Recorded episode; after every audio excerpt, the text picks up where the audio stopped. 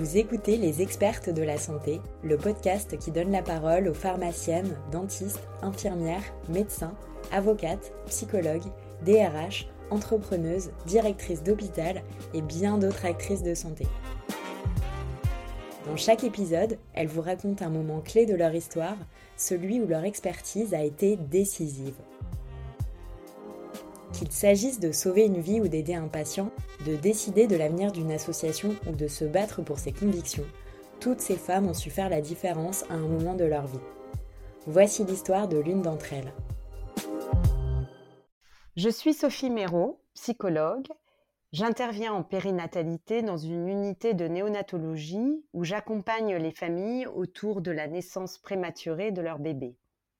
Alors la périnatalité, c'est un champ de la psychologie qui concerne la grossesse et la naissance, et donc les origines du petit homme, de l'humain.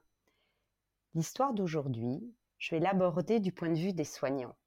Je vais vous raconter comment, à partir d'une situation très complexe, mon expertise de psychologue nous a permis à l'équipe et à moi de transformer du bizarre, de l'étrange, en une jolie histoire de vie. Alors aujourd'hui en France, on dénombre environ soixante mille naissances prématurées par an. Ça représente à peu près sept pour cent des naissances. C'est comme si toutes les huit minutes naîtrait un bébé prématuré. Alors on considère qu'un bébé est prématuré quand il naît avant huit mois et demi de grossesse. Avant six mois et demi, on parle d'extrême prématurité.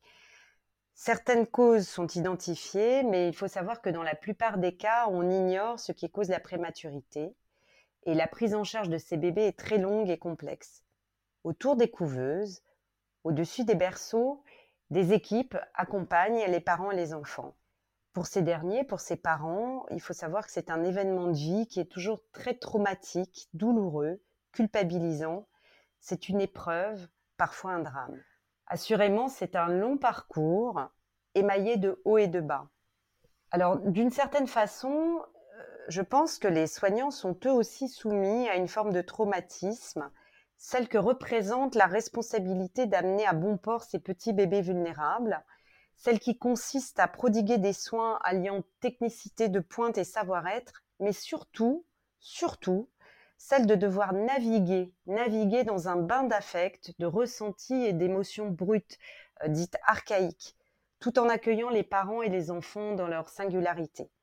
Comme disent les infirmières, il faut les soutenir pour mieux les unir.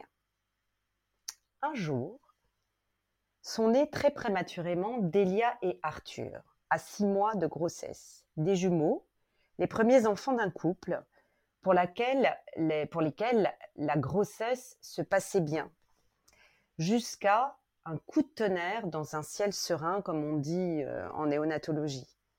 D'ailleurs, la maman, euh, en évoquant cette fin de grossesse, dira que la prématurité est une guerre dont je suis sortie indemne, mais dont je reviendrai avec des douleurs fantômes. Il faut savoir que l'équipe euh, a l'habitude hein, de ces prises en charge complexes, et d'ailleurs, euh, le début est prometteur, les enfants évoluent bien, les parents viennent voir leur bébé, ils font les soins, ils les prennent en peau à peau.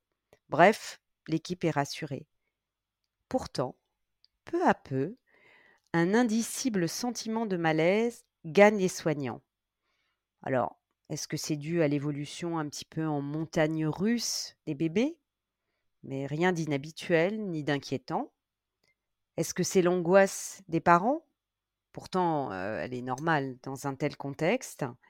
Ou alors peut-être, est-ce que c'est parce qu'ils se tiennent tels des sentinelles au pied des berceaux de leurs enfants ?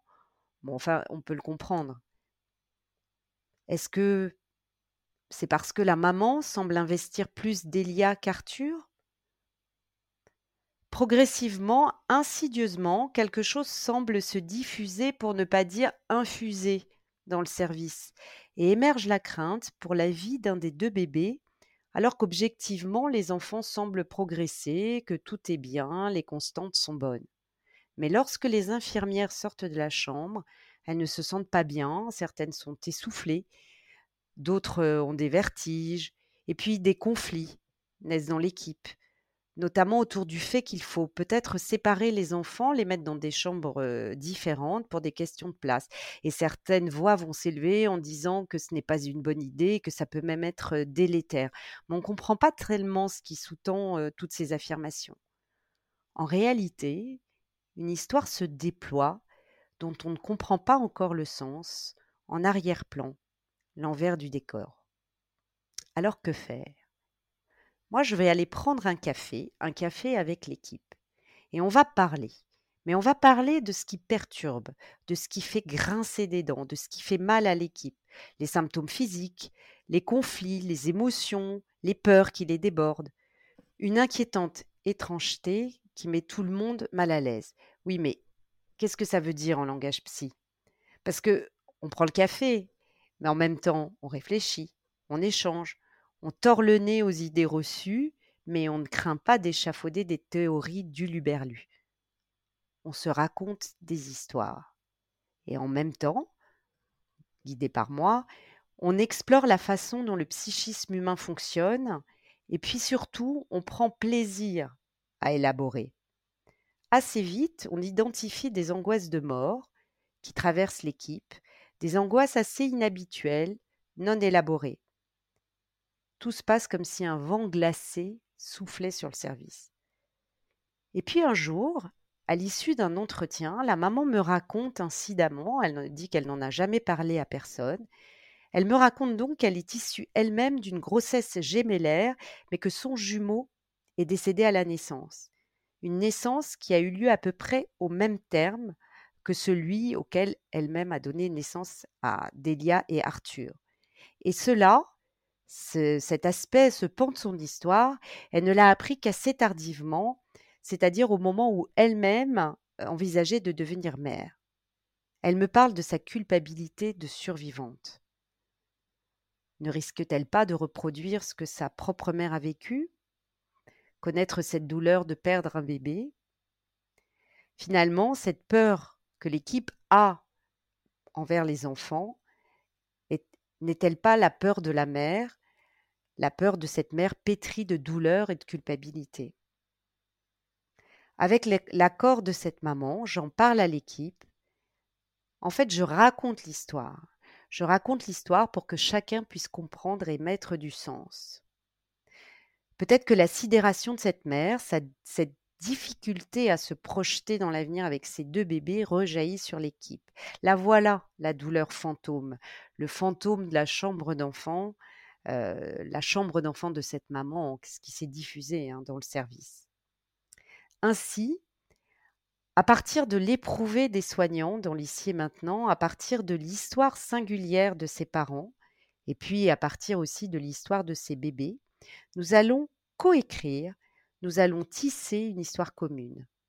Et de ce tissage, de ce tricotage, naîtra une enveloppe de tendresse, un berceau nouveau pour les bébés, un soutien pour la famille, qui pourra alors ouvrir ses bras et accueillir leurs enfants de façon apaisée.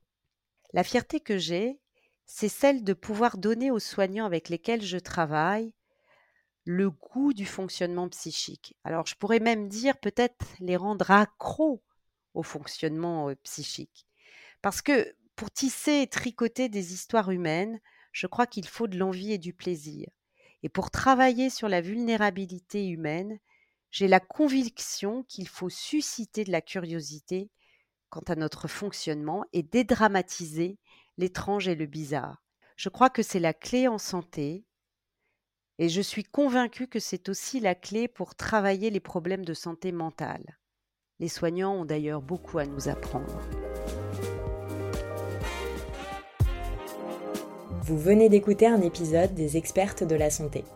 Ce podcast est né de la collaboration de MedShake Studio, studio de podcast spécialisé dans la santé, et Femmes de Santé, le premier collectif pluriprofessionnel de femmes qui évolue dans cet univers passionnant et qui a été créé avec l'objectif de valoriser et développer l'humain au cœur du système de santé. Toutes les femmes que nous vous faisons rencontrer dans les épisodes font partie du collectif. Si vous voulez le rejoindre, rendez-vous sur notre site femmes de santé point f r ou écrivez-nous sur les réseaux sociaux.